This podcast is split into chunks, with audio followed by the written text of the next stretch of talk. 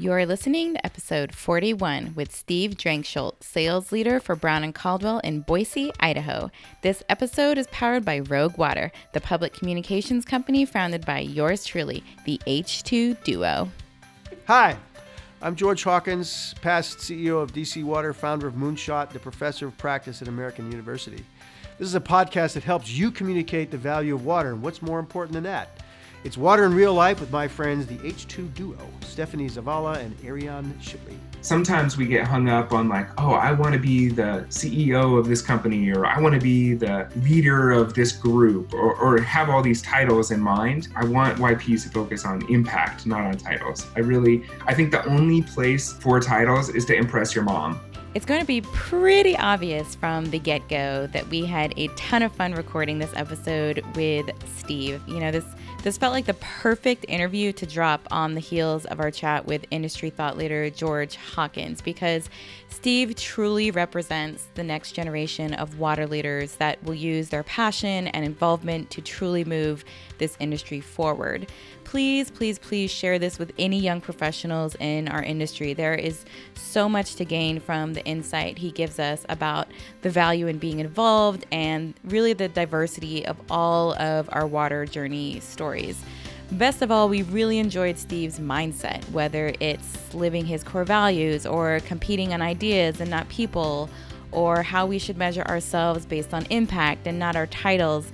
These are incredibly important messages for all of us to hear and to remember, regardless of our place or tenure in this industry. You know, we're all doing the work that matters in our respective corners, and the way we work together is what truly makes this industry special and one of a kind. So without further ado, let's get to the show. Steve Drangsholt is an infrastructure market sales leader with Brown and Caldwell in Boise, Idaho. He has a background working both as a consultant and for a public utility in the Pacific Northwest. Steve's an engineer and project manager with a knack for bringing strong teams together to solve complex problems for communities dealing with intense wet weather and dense urban environments.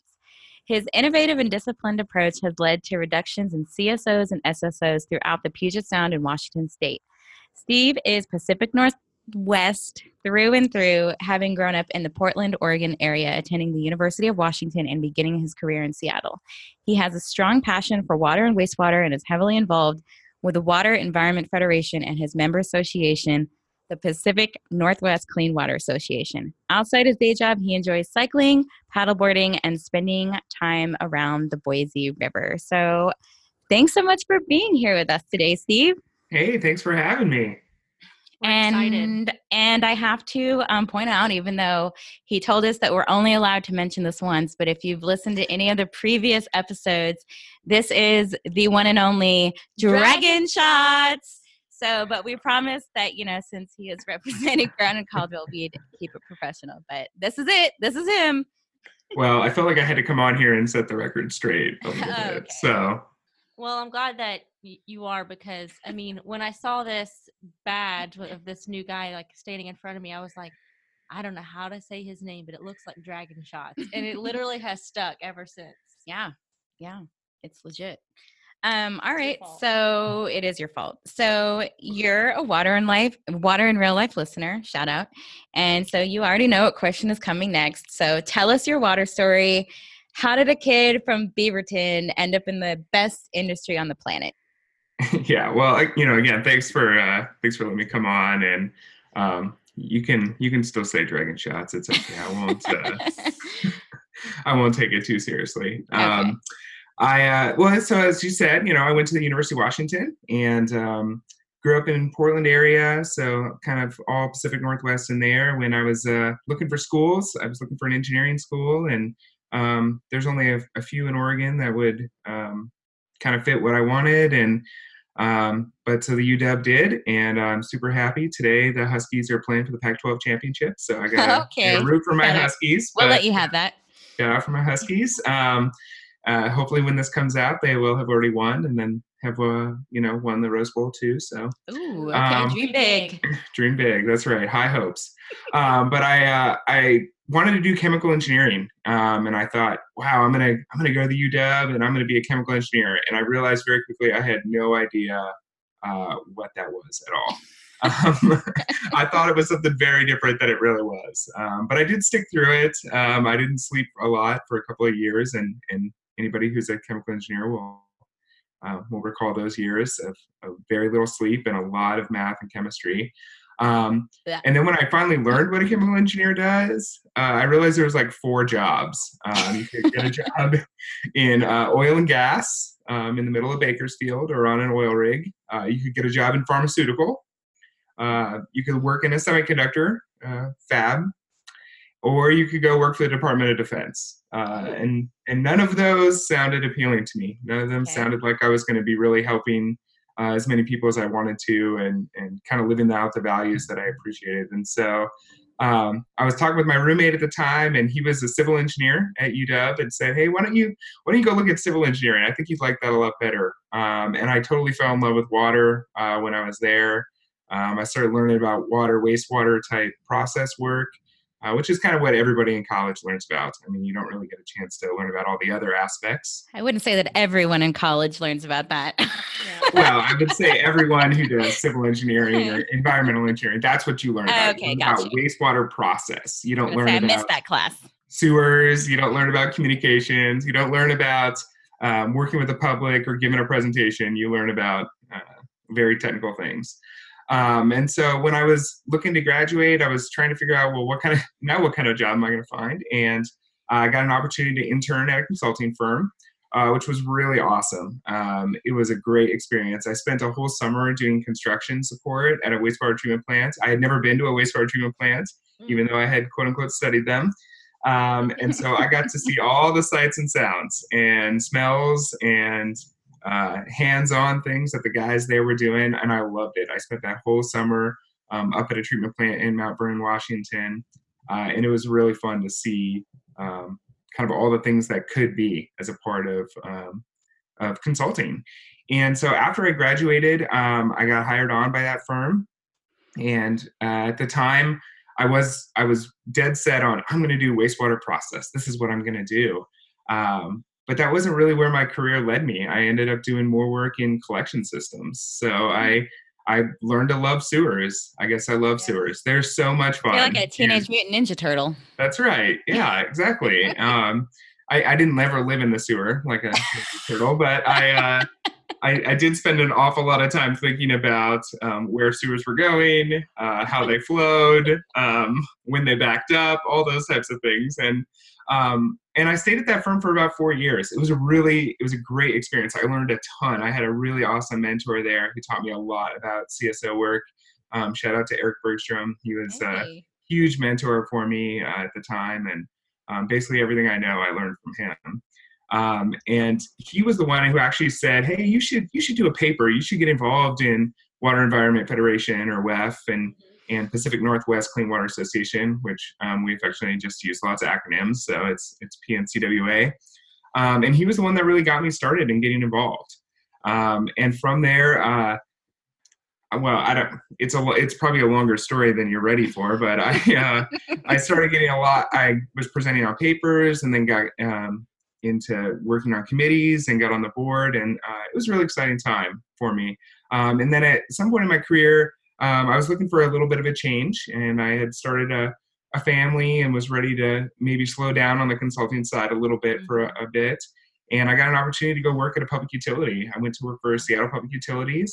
Um, I had a couple of friends there who kind of recruited me over and um, asked if I wanted to lead projects and kind of take the next step in my career. Um, and so I led C S O projects for a few years um, at the utility, and also got an opportunity to lead the, the C M O M program, which is uh, C M O M is Capacity Management, Operation, and Maintenance Program, uh, really focused on S S O uh, reduction, so sanitary sewer overflows. Um, and obviously, you know, in Seattle, we have a lot of wet weather. Seattle's kind of known for rain. Is it? Um, is it? Yeah, a little. It gets a little rain. It's more like a lot of rain for a long period of time. So. Okay, so always raining. It's it's often raining, yeah. Um, but it was a great utility work where I worked for so many um, really inspiring people who were doing amazing things for the community and for the city, and I learned a ton uh, being there.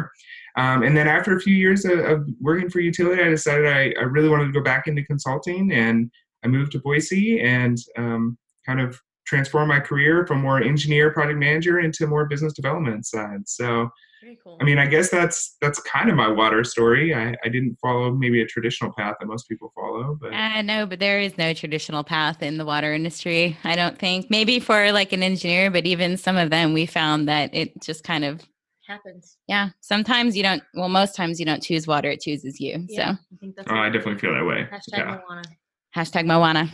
Um, so if you listened to our, uh, WEFTEC twenty, twenty, no, I know, but I'm like, I can't remember what year we're in, twenty eighteen's, um, recap episode twenty-seven, you already know this story, but we actually met you outside of the opening session at WEFTEC this year, and our lives have never been the same.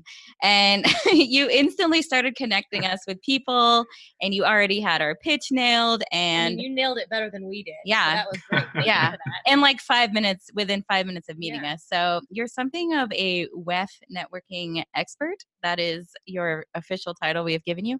Um, so tell us about your involvement with W E F and why you're such a fan of that organization. Um. Well, you guys are too kind. Um, first of all, I think you guys are super Twitter famous, so I was more shocked to meet you than, than you were probably to meet me. So um, it was really cool, um, actually, to to just run into um, people I had never met and was able to connect with really fast. Um, and I think that's the best part about W E F, really. I mean, W E F is a family, yeah. and that's usually the thing that people um, will share most frequently when they talk about W E F. Um, and so, you know, just like with my own family, I want to introduce uh, my new friends to my family and have everybody be part of this family. I'm, you know, hashtag includer, right? And I can't help um, but want everybody to love W E F the way that I do. And so I was really happy to introduce, um, you know, some new people, because I think that was your first time at WEFTEC, right? And maybe even your first W E F event, right? Uh, yes. Yes. All the above. Yes. Yeah. And I mean, that's, that's pretty typical. I mean, somebody had to do that for me at some point too. Somebody had to um, introduce me to their friends and bring me into the family. And so um, I think it's something we all can do for one another. And so it was really, it was a great opportunity to be able to do that. Um, and you know, the, the reason I'm such a fan of W E F and, and I'm so engaged is um, a friend of mine, actually, she lives here in Boise, Haley Falconer, uh, works for the city of Boise. She introduced me to W E F many, many years ago.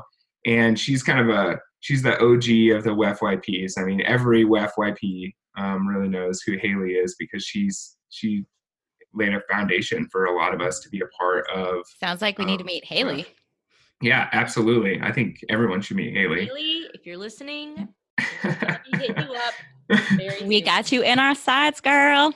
uh, yeah, but she introduced me, and she uh, at one point was like, hey, Um, I know you've been given some papers, and I know you're kind of engaged in this, you know, P N C W A thing, but you should just, you should just lead the Y P group. I think that's what you should do. Um, and that really launched me into a lot more leadership opportunities, um, and to be more involved. And so I've been involved in W E F for over ten years now, um, in my career, which, um, you know, I'm, I'm still, I guess, technically a young professional, but, uh, yes, I like you to, are. I like to think that maybe I'm, I'm becoming more of a seasoned one, but I've been involved with W E F, and I've just had so many incredible opportunities. I started present, like I said, I started presenting at local conferences, which is how a lot of people start. Mm-hmm. Um, and then I was asked to lead the local young professionals group, which at the time, I think there was just me and my buddy, and we would go out for happy hour, um, and we would call it our, our Y P meeting. Um, and we've grown that. We have those, they're called work meetings, W O R C. Yeah, safety meetings. Yeah. I've I've heard them called safety meetings, many yes. things. Um, mm-hmm. And uh, we had a vision for what could be. I mean, our our P N C W A covers three region or three states: um, Oregon, Washington, Idaho, um, and it's you know it's a pretty big land area. There's you know eight hours between each of the major cities there, mm-hmm. between Seattle and Boise and Boise and Portland. So you're basically like Texas. Yeah, uh, three states. I mean, I don't, I don't think people from Texas would say we're basically like Texas, but I mean, yeah, I mean, eight hour drive. Yeah. Yeah. Oh yeah. Just come to El Paso. Sure. It's like twelve hours from here. So we had a lot of distance. And so, I mean, one of the things that we really wanted to do was, was try and have more connection between those places. Mm-hmm. And we didn't know how to do that other than, uh, we really knew how to make friends. And so we grew that Y P group from just two or three of us to now I think it's over thirty and it's still going. And I think that's one of the things that I'm most proud of is mm-hmm. uh, to be able to have started something or restarted something, actually in this case, um, but to have it live on way beyond uh, my involvement sure. in it. I mean, my my leadership of that was many, many years ago. Um, but to have it continue to grow and to continue to flourish and to see those folks taking their opportunities to lead in different ways, uh, it's just fantastic. And it's something that I think I'm I'm really proud of in my career. Um, and after after serving in that role, I got an opportunity to be on uh, the board for P N C W A. So I served as treasurer, which uh, anybody who's served as a treasurer in a nonprofit is is a challenging experience. Uh, I, you know, I'm not an accountant by trade. I know how to use a spreadsheet, but that's a That's about all I knew at the time about how to make a budget. Um, and uh, so it's pretty it's pretty um, amazing that they gave me that opportunity to do that. And uh, so I served as treasurer on the board for four years. And I think that was really a valuable experience because I really got to know people then, right? I mean, you're yeah. you're present at a lot more meetings. You're going to a lot more uh, W E F events. You're getting to know people all around the country and, you know, even around the world in some cases. Um, And so I think there's like really like three or four things that I, I got out of that experience or, or I'm still getting out of the experience of being on the board, um, which is, uh, you know, as a as a member of a board, you can go to these meetings called the W E F Member Exchange, W E F Member Exchange meetings, excuse me. Um, they're known as W E F Maxes. And they're they're like the one percent of the one percent who are committed to W E F. I mean, these are people who are pouring hours and hours and hours of their time, their personal time most of the time, into advancing the, the goals that W E F has. Mm-hmm. And so they're like a two or three day meeting that you get together um, and you spend a really close knit time with thirty people and get to know them really well. And and having been on the board for so many years, you start to see the same people over and over when you go to these yeah. meetings. And so um, you do feel like it's like a family reunion every time you go to one. And I think it's probably the best thing, um, honestly, that W E F does. I mean, I know most people will go to their member association conferences or they go to uh, WEFTEC or they go to U M C or some of these specialty conferences. But these small meetings for W E F Max are, are one of the most valuable experiences I've had in terms of getting to know other people and getting more leadership opportunities at W E F, actually. Yeah. Um, and so I've obviously, you know, I've attended mid, uh, uh, WEFTEC and presented there as well. Um, there's another meeting that W E F has called W E F Midyear. That's where the planning for WEFTEC happens, but it's also where all the committees, the national committees meet. Mm-hmm. And so it's just another opportunity to network with folks at W E F and get to know them. Um, and so you can see, uh, you know, just from the things I'm sharing, like this is why I'm so passionate about it. I'm passionate about the people that W E F um, has as a part of us, right? I mean, our mission is really important, right? To educate the public and educate um, the world on clean water. Um, But it's also, it's about the people. If the people weren't great, um, you know, that mission would be a lot harder to to try and sure. move forward with. Um, and so through just all these levels of engagement that I've had with W E F, I've gotten to know incredible Y Ps.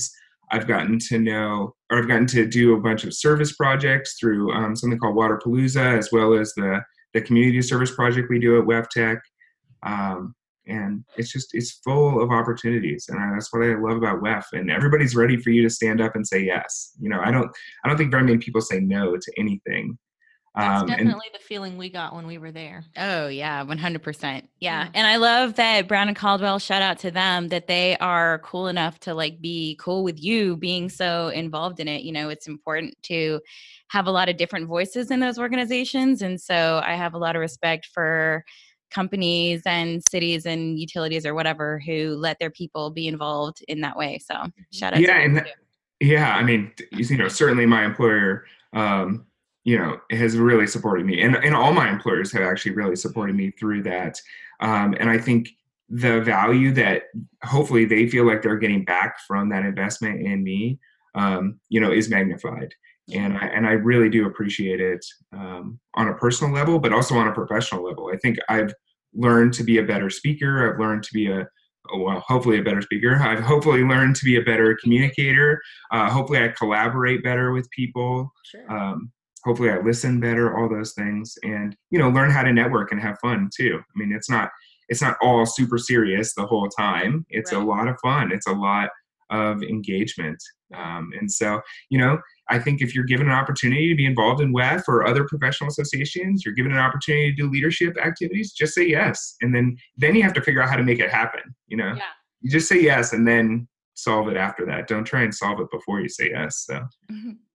Well, you touched on your background a little bit. Um, and you mentioned your work as during the utility, um, being sandwiched between those two consulting gigs. How did uh, your time at a utility change the way um, you think and the way you view the work we do as water professionals?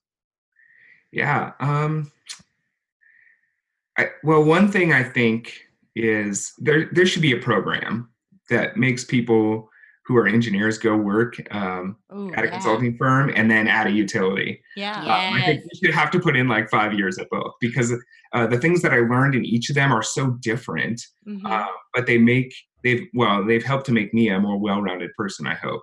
Um, so my my years in consulting, you know, you're you're worried about getting projects done, you meet deadlines, you learn how to have a schedule, a budget, manage risk, um, you. Uh, learn how to deliver for somebody else and have lots of different types of bosses, right? So those are some of the things I learned in consulting. But at a utility, you just feel so much closer to the project and you feel closer to the customer, really, because um, the customer, the client, uh, they are the they are the public. They are the people you work for. And so every hour that you work, you feel like you need to make it so valuable, because you know that that maybe they're struggling to pay their water bill or they're struggling to pay their sewer bill. Um, and so you don't want to waste their time and their energy and their effort um, by you not being productive. And then when things are going wrong, uh, you take it really personally, because you are the person who can change it, right? You work for the utility. You're yeah. you're the quote unquote government, um, and they see you all together, whether um, you're in the sewer portion of your utility or you're in the uh, transportation portion. They see you as the government, and so you need to be there to respond to them. And I think having that experience and learning that was really important. I also think something that I learned working at a utility is there's just a larger group of diverse people that work at utilities, right? Um, when you work in consulting, um, th- there's a pretty um, a pretty normal format to the people that work in consulting, right? Most people went to college. Most people, um, you know, studied uh, some form of environmental engineering. Engineering. It's very homogenous. It's pretty. It's pretty similar, right? Um, versus working at a utility, um, there's a really, really diverse range of people, right? There are people right. who who maybe went to tech school, who are operators. There are people who are field maintenance people. There are people right who maybe school. didn't go to college, went straight right. from high school. Yeah, and so uh, you just learn to to appreciate the value that everybody brings in a much diff- in a much broader way, right? And sometimes One thing- you're literally in the hole with the thirty-year veteran and the three-day. Yeah, yeah, they have a range and experience and as well. Right, and you think you're this really smart engineer that can draw stuff up or use yeah. you know, Excel to calculate things, and they sit there in the field and they do it in their head, or they're like, "Oh no, I'm I fabricated this tool in right. my truck, and now I'm just yep. gonna I'm just gonna hinge yeah. this thing out real quick." And yeah. you know, you would have spent four weeks trying to draw it out and then get it fabricated. And they just, you know, grab a screwdriver or something, right? And so you learn to appreciate so much more about people. Right. Also, the thing I felt like I learned a lot about when I was at the city was um, inequity. Um, there, you know, even in a city like Seattle that you think of as very like high tech and wealthy, and you know, the Amazons and Expedias and Microsofts, um, there's a lot of inequity that goes on, and water has a really um, strong ability to affect that uh, for the positive. Generally, like we can make our community so much better. And one of my favorite people when I worked at the city um, was Steve Hamai. He he ran the Race and Social Justice initi- Initiative. Mm-hmm. Um, and I've just learned a ton from him about reasons people don't call uh, the city when things go wrong. I mean, you know, from my perspective, you know, I was pretty naive. I thought like, wow, something's wrong. Something's yeah. overflowing. Like they're going to call. Right. Um, and he, you know, he really explained like, hey, there's a lot of reasons people don't call, don't call right? right? They're afraid of the government, or, yeah. uh, you know, maybe they're not here legally. And so they right. feel like if they call that the, that ICE is going to show up. I mean, there are, there are just so many reasons, or they just get used to like, oh, well, this is just a problem I've dealt with forever. Why would the city do anything about it now? Right. Mm-hmm. Um, and so learning about those things was not something I could have learned from, Um, you know, just work, being in consulting. I had to experience it in a very different way. And I, and a couple examples where I felt like um, I really got to see it firsthand. One was we were looking at this area in Rainier Beach, um, which is a pretty underserved area in Seattle, and we were looking to raise um, sewer elevations, right? So we were gonna, we were trying to solve a problem, and and to do it, we needed to store a little bit more water in the sewer, and so we were gonna raise the elevation to do that. Mm-hmm. Well, you know, to do that, it's pretty, um, it's pretty risky, right? Because the potential for backing up into people's homes um, right. certainly exists. And so we had to, I, you know, me and this other engineer, we had to physically go into people's residences, whether they're apartments or homes or, or basement apartments, um, and measure the height of their sewer, or um, sorry, measure the height of their toilet. Wow. And measure their floor drains. Mm-hmm. And I feel like you can't get more intimate than going into somebody else's house that you don't know and mm-hmm. touching their toilet, right? Mm-hmm. I mean, that's pretty, that's a pretty intimate experience. I um, don't been, want you in my house right now. I've been there. I, for a completely different reason on a completely different program, but yeah, it's, uh, that is an eye opener. And it's really humbling too, right? I mean, you know, going into going into somebody's home, you know, maybe they don't feel like it's all cleaned up, or like, uh, yeah. oh, you're the city, you're coming into my house, you know, and and so that was a really valuable experience to learn about, like, you know, how to communicate with them in a way that says, hey, like, we're trying to do this to help, and right. um, you know, how can we uh, how can we learn more about you and about the struggles you're having? It was an opportunity for us to ask questions about, you know, tell us about your experience working with. Um, you know, S P U, what, it, what does that look like to you? Um, and to learn something out of that. You know, another situation, I, uh, since I was running the C MOM program at the time, I had to deal, um, or I, you know, I had the opportunity to deal with a lot of uh, desperate phone calls related to sanitary sewer overflows. Sure. Um, you know, we would, we would have, you know, when it rained pretty hard, we would get quite a few of those. Mm. Um, and you have homeowners that would call, and customers that would call and say, you know, what do I do? Like, this is backing up into my home, like my bathroom is filled with sewage right now, or my basement is flooding. Hmm. Um, you know, what do I do? Uh, and so to, I, I think in those experiences, I've learned a lot about empathy and a lot about compassion. You know, I, I think we could all picture our own home and having, you know, our first floor flooded with sewage, and, and feeling like, what, what do I do now? Who do I call? Yeah. Who, um, how do I get this cleaned up? How, how do I burn my house? How do I, protect, how do I protect my family? I mean, all these things start to come into play. Um, and so really that opportunity to work at a utility, you just gain so much more compassion for disadvantaged and underserved communities. You you gain a lot of empathy because you really want to help, right? I mean, we're all people. We've, we've all had tough times in our life, and you just see um, the need to help so much more. Um, and then as a, as an employee, you want to go to, um, your bosses, and you want to go fight for those projects that are going to really help people. Right. And so right. I had to learn ways that were influential to, um, you know, more political figures about why we need to solve this problem. It couldn't just be about how much money it costs. It had to be about more than, you know, yes, it costs this much money, but here are the customers we're trying to serve and why it's important to, to do this. So. Okay, so sometimes we can get caught up in our day-to-day and forget why we're here. And you, you've kind of talked about this a little bit in some of your experiences that you just talked about. So what can we do as utilities, engineers, consultants, like all of us in water, to really remember our why? Um, you mentioned that doing a, a public education event with kids was a really powerful moment in your career. I think that was Waterpalooza. And, you know, we spent ten years doing those kinds of things, so we get it one hundred percent. But what made it powerful for you?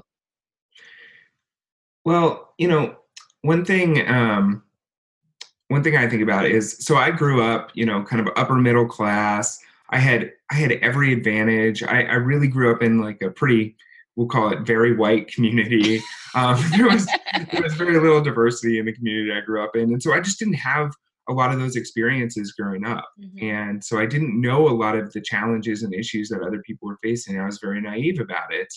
Um, and so obviously, you know, starting to work at a utility, you know, I started to learn a little bit more um, about the inequities that people experience in, in life, and um, could have more compassion and could have more empathy for the situation.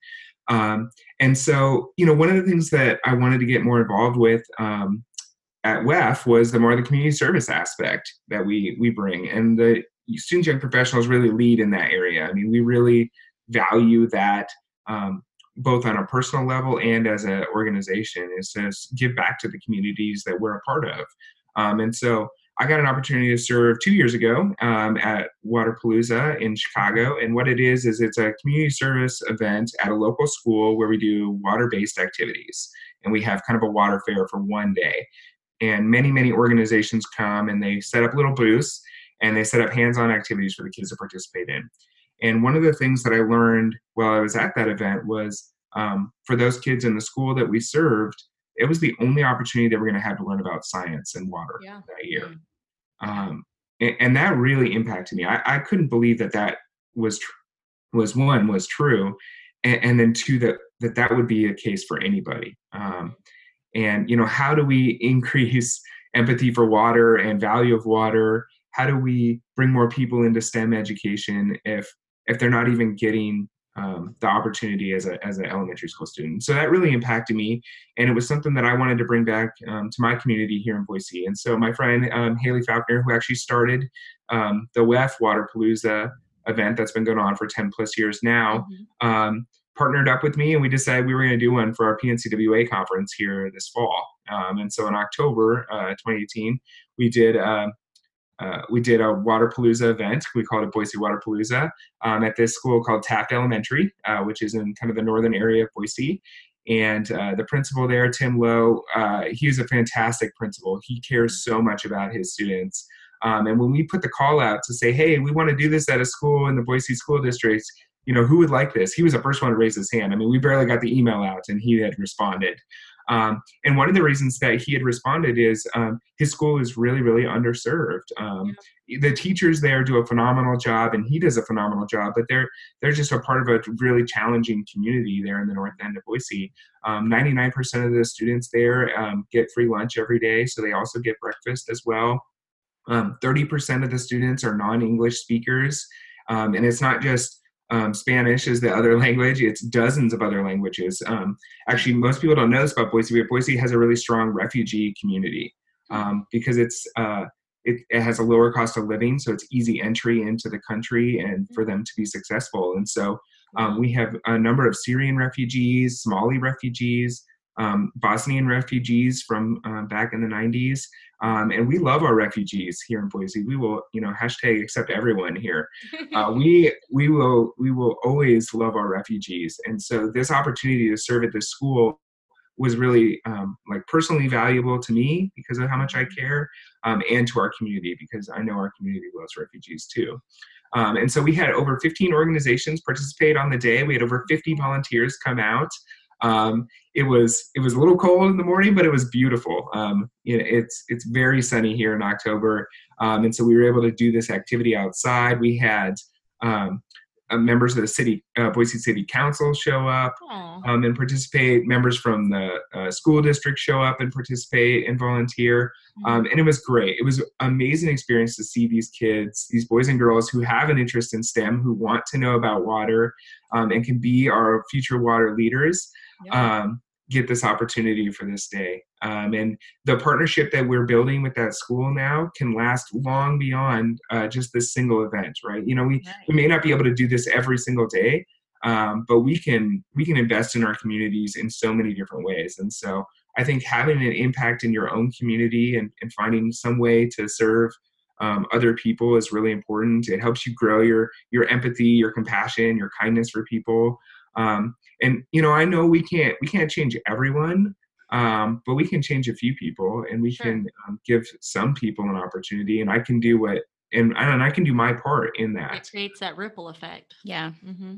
Absolutely. Yeah. I mean, I was inspired by somebody else to come and do this mm-hmm. um, at a school. And so hopefully, you know, that will inspire somebody else to do sure. that, and somebody else to do that, and somebody else to do that. And, you know, one, one of these days, one of these, you know, uh, girls or boys are going to be leading our city. Um, yeah. They're going to be leading maybe our country. Um, and to know that, you know, one day in October, um, you know, somebody else cared for them. I think that's, that's why it's so impactful to me. Yeah. Well, I love that you, because you had shared with us about this event before, but you had never mentioned the diversity of Boise and that you have people kind of literally from all over the world. And so that just adds another element of value to it, because the way that people see water here is not the way that people see water anywhere else, or the way that we see government and utilities that provide that water is not the way that they see it in other places of the world. So that's really like a great first step for these kids to understand um, how seriously it's taken by the men and women who are making sure it gets to them every single day. So I think that just adds a whole new layer to it. So we saw that you were recently on the Water Online podcast, or we heard, and that was an awesome interview. And you've been really involved in W E F communications, and uh, you mentioned your Y P involvement. Um, why is the Y P community so important to the water industry, and what are you losing by aging out of that community? And what are you going to do to fill that void?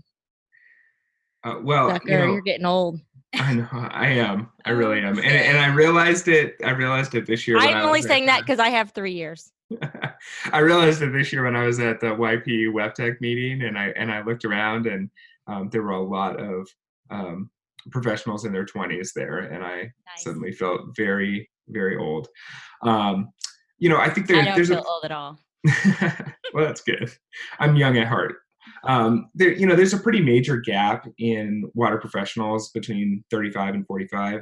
Um, a lot of folks our age went into more dot-com fields or computer-related fields or, or high-tech stuff. Um, and so not a lot of people were doing civil engineering. It wasn't the, you know, sexy career at the time. Um, and so there's just, frankly, not that many of us. And so the Y P community is really important to me because the challenges we have are huge. I mean, the, the challenges that young professionals are going to have to solve moving forward are much harder than the ones in the past, right? A lot of the ones in the past were about, um, you know, cleaning up some pollution or preventing pollution, but we're actually going to have to reverse impacts. We're going to have to reverse it. We're going to have to remove it. Um, climate change is, is a significant challenge that um, people who are young professionals right now are going to experience in a way that uh, our parents' generations haven't experienced. Um, and so we need, uh, we need people to stay committed Uh, to this field and and be a part of it. Um, we can't lose people. We need, and in fact, we need to engage more people. And this is not just engineers. Um, this is operators. This is technicians. This is field workers. This is communications professionals, marketing professionals. Uh, there are so many people needed in order to advance um, the cause of water and the value of water that we we really can't lose people. And so I want to focus on keeping those people in our industry, keeping them engaged, giving them exciting opportunities to do, ways to lead, to grow. I mean, this isn't something you just are able to one day pop out of school and then suddenly you're solving climate change. You know, it takes, oh, you can't. It takes decades of learning um, in a lot of different arenas, in a lot of different fields, how to communicate, how to speak technically um, when needed, how to speak non-technically when needed. Um, and And I just think sometimes we get hung up on like, oh, I want to be the the C E O of this company, or I want to be the uh, leader of this group, or, or have all these titles in mind. Um, and gosh, I, I just I want Y Ps to focus on impact, not on titles. I really I think the only place um, for titles is to impress your mom, right? Like your mom gets impressed by your title, but really nobody else should, right? You should just focus on the impact that you can have. What's what mean? What's that mean? My uh, title. Your title. C O O. See what? and and we just have a tendency to worry about these titles and advancements, and um, you know, maybe it's a maybe it's a part of the sort of Facebook, Instagram generation that we have, where we you know feel like we need to broadcast all the amazing achievements we have so that we can get a, a like on LinkedIn or whatever. But uh, I just think if we spent more time focusing on our Uh, on our impact to other people's lives and less on our own achievements or advancements, um, we really would we really would uh, spend that time more valuably, I think. Um, but I also don't believe in the stereotypes. I think there's a lot of millennial stereotypes out there about you know laziness or um, you know just wanting to ask for everything and get it now and have things fast. Um, and and really every generation feels this way about the generation that follows it. So this is nothing new. Um, but man, millennials have already changed the world with social media. Yeah. I mean, this is, you cannot um, run for office without social media now. Mm-hmm. You cannot um, have a city that doesn't broadcast information without social media now. I mean, this this has already revolutionized um, what the what and how we do things, right? I mean, Mark Zuckerberg is a millennial, okay? So millennials are changing the planet. Um, social media has been responsible for overflowing, overthrowing governments at this point. Um, and so, you know, I always say, like, why can't we revolutionize uh, water with, uh, with social media? Yep, that's... Did you just read our mission off our wall? Literally on our wall right now. Um, so I'm a strong proponent of Twitter. I love Twitter. I, it's the perfect amount of information for me to distill in my day. Yeah. Um, it's there when I need it. I can scroll through it fast. I can read it fast. I can see photos. I can keep connected with um, what's going on in water. I think it's an awesome communication tool, and it, and it's really digestible. So most people get it. Um, and so I love to teach other people about Twitter and how to use Twitter. Um, Especially in the water industry. Yeah. Oh yeah. Yeah. Oh yeah, and it and it's so easy. It's really so easy, and we all have a phone, so really, there's not there's very little excuse to not knowing how to use Twitter and use it frequently at this point. Well, um, yeah, and that's where like the whole water industry is, and so um, you know, keep touting that, especially to all your your Y P friends, because yeah. we've said that before, and sometimes we get the response of, well, I'm not really on Twitter. I'm on Instagram. And I'm like, okay, well, you're missing the point, because the point is like, go to where your peeps are. And for whatever reason, that seems to be significantly on Twitter. So be on both, you know, and kind of stay in the know and make connections that way. I mean, we've literally met some of like the biggest names in the biz via Twitter just by reaching out and making that connection. So oh yeah, I totally got a, you know, I got a shout out from the Hawk, George Hawkins on Twitter. Yeah. And, and it was, you know, sorry, you're not allowed like, to call him the Hawk. That's just us. Yeah.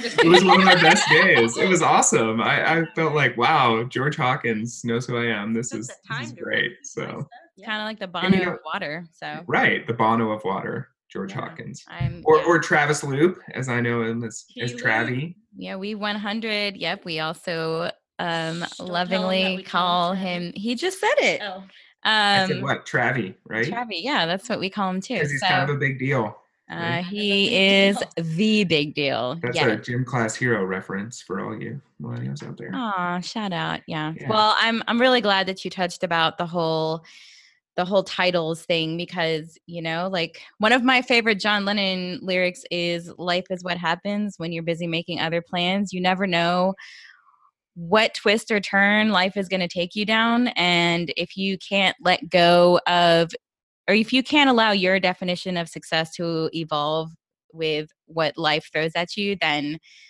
you're just always going to be questioning your success. And so just to like not put your success in a title, but put it in an impact. That was a, that was a great summary for that, um, that you said. So I'm just throwing it back at you. But um, another one of our favorite takeaways in our conversations with you is the way you view competition. Um, one thing that we've found in our own journey with Rogue Water is how well we complement other people out there that are trying to do the same thing that we are. And our experience, similar to yours, has felt like we've been building a network and a team and like never like a competition. Right. So you preach this idea of competing on ideas and not people. So can you go a little bit more into that? Yeah, I mean, and this is something that I feel like, um, you know, has grown or developed over time for me. I mean, I, I think, uh, you know, when you work in consulting, there's a lot of win, win, lose. There's a lot of bottom line. Um, you know, there's a lot of concern about, you know, how many people, um, you know, do we have? Can we sustain? Do we have the work to sustain the people we have? Um, and so the feelings about, you know, wins and losses on projects, um, are really important, right? Um, but one of the things that I've started to feel like lately is um, that I'm just not going to worry about competing with people. And and one of the reasons is because I have so many friends in the industry. Um, a, a lot of times we're competing against one another, um, and you know we can make this into a, like sports, and you know somebody has to win, somebody has to lose, and um, and yet I'm not sure that that always is the is the best value for the communities that we serve, right? Mm-hmm. I, I think what we should be worried about is who has the best idea, who has the idea that's going to move uh, the needle on impacting this community in a positive way. Mm-hmm. And what um, what way today can we make this um, this world a better place, right? And so if you compete on the ideas around those things, it's mm-hmm. so much less personal, right? And and really, it's not personal anyways. This is always a, it's a profession, um, and it's meant to be that way. Mm-hmm. Um, and so it's not really about you. It's not really personal anyways, um, but we can take these things very personally, and we can sure. compete in a very personal way.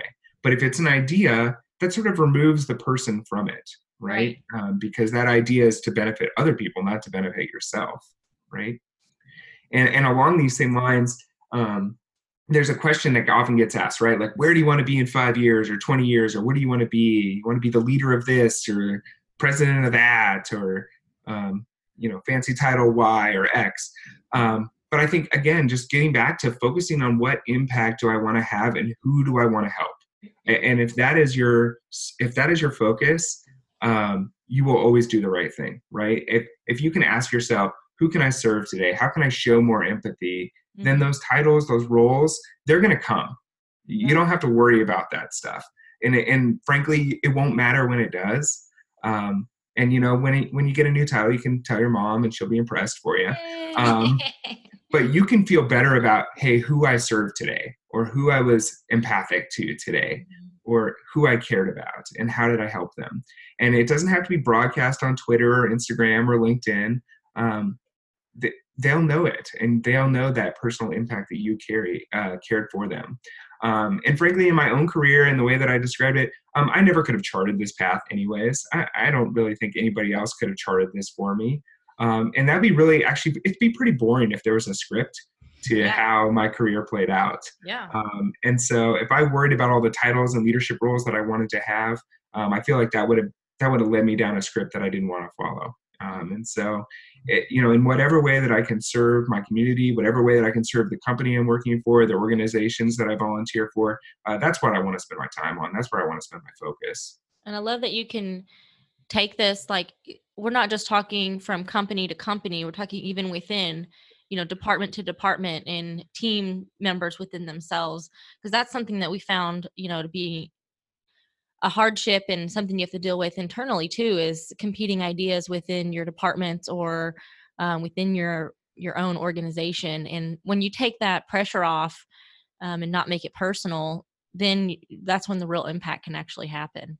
Yeah. And as a young professional, you don't have to worry about, you know, uh, you know, having, having the title to have the idea. You can just have the idea. Yep. And, you know, maybe nobody else likes it. Well, that's okay. It still doesn't mean it's a bad idea. It's just, maybe not the right one for now. And you can yeah. keep trying and you can keep developing it. Um, and so that that part of being a young professional, I think, is is really valuable. So I think a really good point that you made was that you are open to saying yes. And when you say yes, that gives you, you know, your journey, the ability to be so flexible and to take you in a ton of different directions. So yeah, and that advice actually came from a really good friend of mine, Mark Poling, um, who's on the, on the W E F board and, yeah. and works for Clean Water Services. Yeah, you guys probably know Mark. We like Mark. Yeah, but he uh, tall. uh, he used to be the president of, he is very tall. He's like twelve feet tall. And I'm um, like but when, two, so it's When he was the uh, president of the board for P N C W A and he gave his kind of closing remarks, he said, um, he said, when you're asked to serve, just say yes. I love it. And uh, he left it at that, and I've carried that with me um, ever since. I think yeah. it's great. It's a great advice for anyone. Well, let's talk the value of water for a minute. Um, the public has no understanding of the value proposition of water utilities, and it's repeatedly in the top five biggest issues facing the industry, according to A W W A's, um, help me with the acronym, State of the U- State, State of the, the Water, Water Industry, the S O T W I. S O T W I. So you're an engineer, and engineers are innate problem solvers. So how do we solve this problem, Mister Engineer? Well, uh, you know... I'm not, I'm not sure it's an engineering solution for one thing. I mean, we do have Matt yes. Damon. We do have Matt Damon though, but it's, it's we're only one step removed from him. Um, so it, maybe it's not celebrity uh, either, but uh, you know, if Matt Damon does want to come to Boise and talk about water, I, I'm happy to help organize that. So just, you know, connect me with Matt we Damon. Great. Um, but I think, you know, we need to demonstrate value of water with, with much stronger messaging on, on both city and statewide scales. Um, and bring in that local focus or that local flavor to it. I think it, it takes a lot of personal engagement from people who know enough about water um, to go and ask the right questions, right? And so you need to vote and you need to engage with leaders in discussions about water. I think we, we've all seen the impact of voting as um, as a way to change things. I think you can be a part of festivals or community events that are associated with water. Um, here in Boise, we love our river. We do things all the time around our river. All of our parks are situated around our river. We talk about water in its various forms all the time. It snows here. It's beautiful. We have skiing. We can talk about water in that way.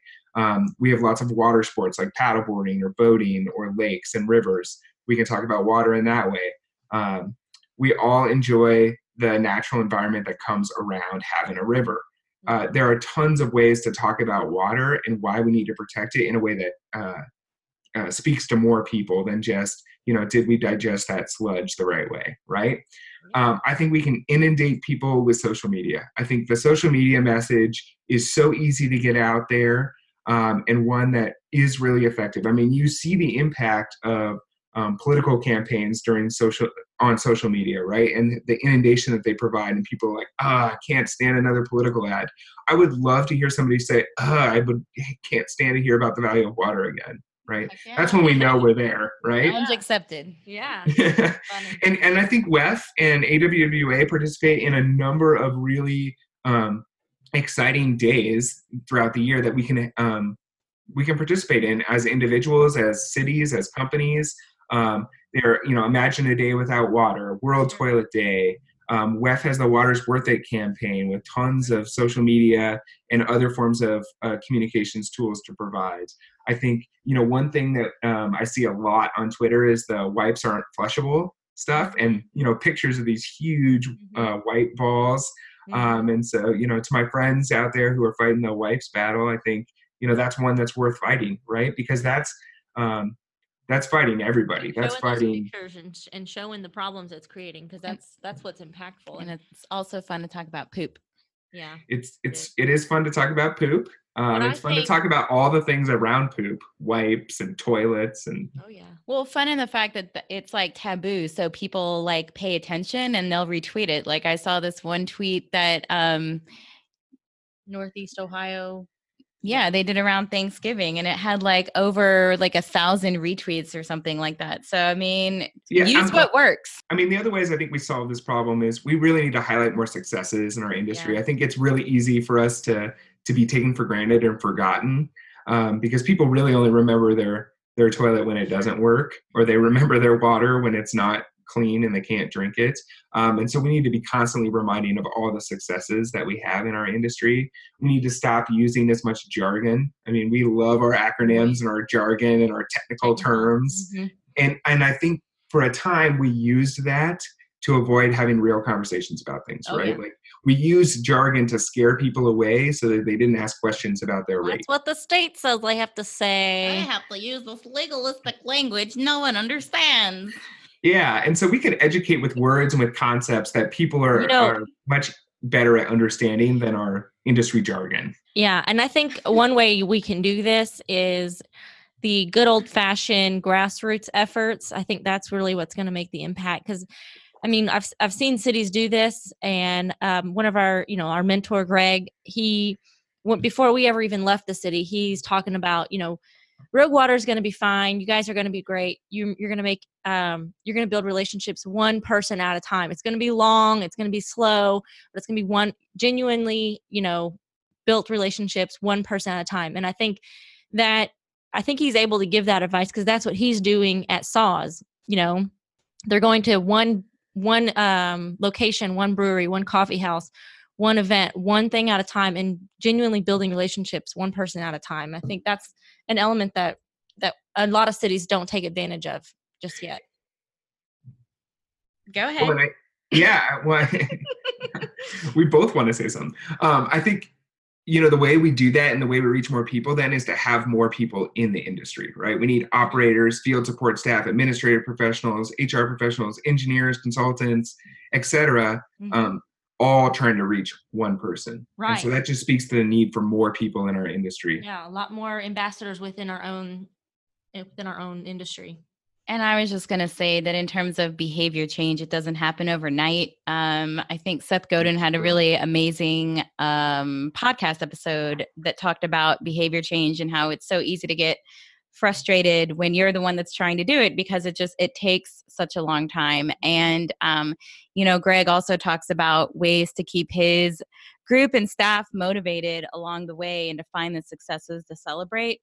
Um, because our industry is so very heavily engineer based, and there's nothing wrong with that, because, you know, engineers have this innate ability, yeah, to, to problem solve, but it's very project based, you know, so there's a problem. I have this project to create a solution, solution done, move to the next project. But communication isn't a project, it's a relationship, and that takes time and it takes patience. And so it just, for all of us out there who are trying to make that change and to have that revolution, we have to keep that in mind too. Yeah, and I think we'll know that we've solved this problem um, when you cannot have a, a political platform uh, that doesn't talk about water, uh, right? I mean, yes. I mean, right, like right now, if you do not talk about healthcare, employment, Medicare, military, uh, you are you, you you're getting no airtime, right? Mm-hmm. I want that the same for water, regardless of party, regardless of uh, whatever's going on. I want every platform to have to have a conversation about water and its value.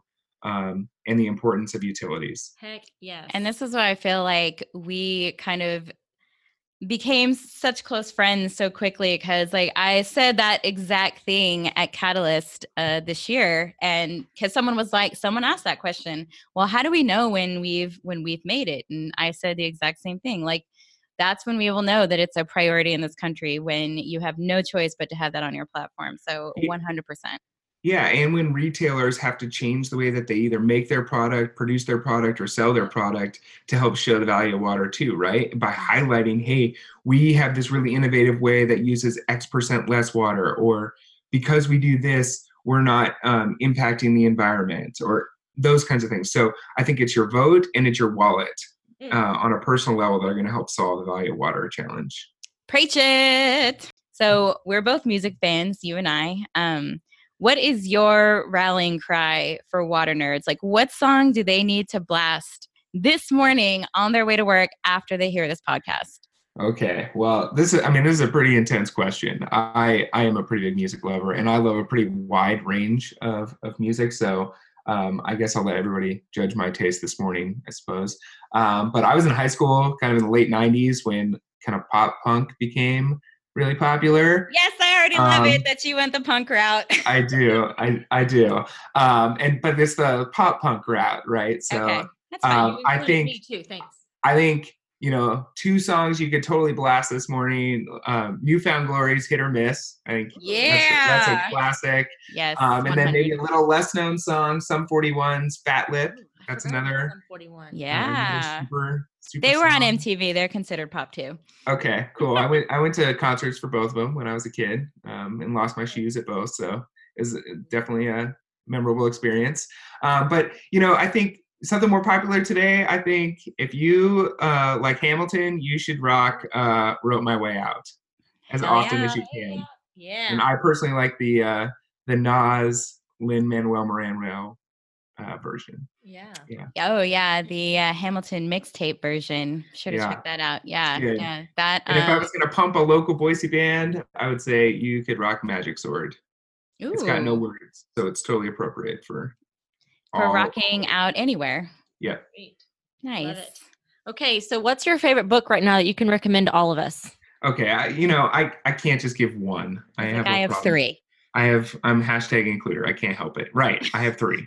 Um, everything Even comes in books. threes, right? Everything comes in threes. I mean, um, the best things do. So I feel like the the three books that I have really helped shape um, kind of my thinking about a lot of either career issues or life issues or my personal values are uh, Happiness Advantage by uh, Sean Ancher, uh, Drive by Daniel Pink, and Start With Why um, by Simon Sinek. Um, and, you know, if you want to read a whole book, they all have books, but they also all have TED Talks. So there are lots of ways to um, learn about these concepts. Um, and I think whatever works for you, uh, you should do. But those are three that I like a lot. And Drive is also a fantastic song by Incubus that is also about taking accountability for your journey. Oh, boy. We're going to have to wrap this up because music is going to take over. Okay, what's something you do every day that drives your productivity? Besides um, listen well, to music. Well, I listen to music. Um, no, but I, uh, Um, I actually get an opportunity, I get the opportunity to bike to work almost every day. Um, and so that really kind of gets me going in the morning. I like it. Um, it also helps me settle my day. Um, that's an, that's, you know, thirty minutes twice, uh, that no one can bug me. I can't look at my phone. I, I have to be disconnected from things. It kind of gives my mind a chance to yeah. uh, do its own thing. My limit uh, is kind of twenty degrees. So mm. anything, anything less than twenty degrees, I don't really wow. bike in. Uh, so this my time of year, seventy-five. This time of year, it's a little harder to bike every day, but I, mm. I still try and do it as much as I can. Mm. Um, and the other thing is I, I use paper notes. So I have, um, I think there's like really strong linkages between uh, writing, remembering, and assimilating information. And yeah. so I, um, as much as I think we've moved to like a lot more digital stuff, I still love my paper notebooks. Um, and I do kind of a version that's like modified bullet journaling. If you If you go on Pinterest and you look at bullet journaling, it's a huge rabbit hole to go. That's right. Follow. He said, go on Pinterest, ladies and gentlemen. We've got a real um, man in the house. That is, that is not what I Love do, it. By the way. I don't, I don't do what's on Pinterest. Um, Own it, just, brother. Own it. But I just put page numbers on all the pages. When I get a new mo- notebook, I put an index in the front, and then I start a bunch of action lists. And, uh, and so I like to check things off. Uh, from my action lists. Um, I like to index things so I can go back and find my notes, and I'm not always searching for what day was that thing taken on. Um, and then I also find the thinnest possible notebook I can find so that I actually bring it with me places, yeah. right? Because sometimes that's the that's the reason, oh, my notebook's too big. I can't I can't bring it. But I just go find really small ones that can fit my pocket or or do whatever. And then I decorate them when I put stickers on the front to make me happy. I love it. And so people don't steal them. I put stickers on that like maybe somebody else wouldn't identify with so that yeah. they don't take my notebook. So so what you're saying is that Rogue Water needs to create some um, stickers. stickers so that you can put in those on journals. your yeah, small journals. Yes. That's what I'm missing journal. right now. I don't have a Rogue Water sticker. Okay. Well, noted. We'll work Challenge on accepted. that. Yes. Or water or water in real life podcast sticker. So. Oh, that guy too. Golly. Okay. Wow. Add that to the action item list, Arianne. All right. So, you know, in our line of work, me and Arianne have had people tell us, well, you know, it doesn't matter if I make a change because I'm just one person. So it's not going to make a difference if I do. But obviously, we wholeheartedly disagree with that. We think that one person making a positive change can be contagious and inspire others to make uh, the change as well. So what is the call to action that you're most passionate about that you believe could ultimately change the world? Well, I mean, for me personally, I have I have three values that I really try and live every day, and that's to be kind, um, to have empathy, and to be genuine.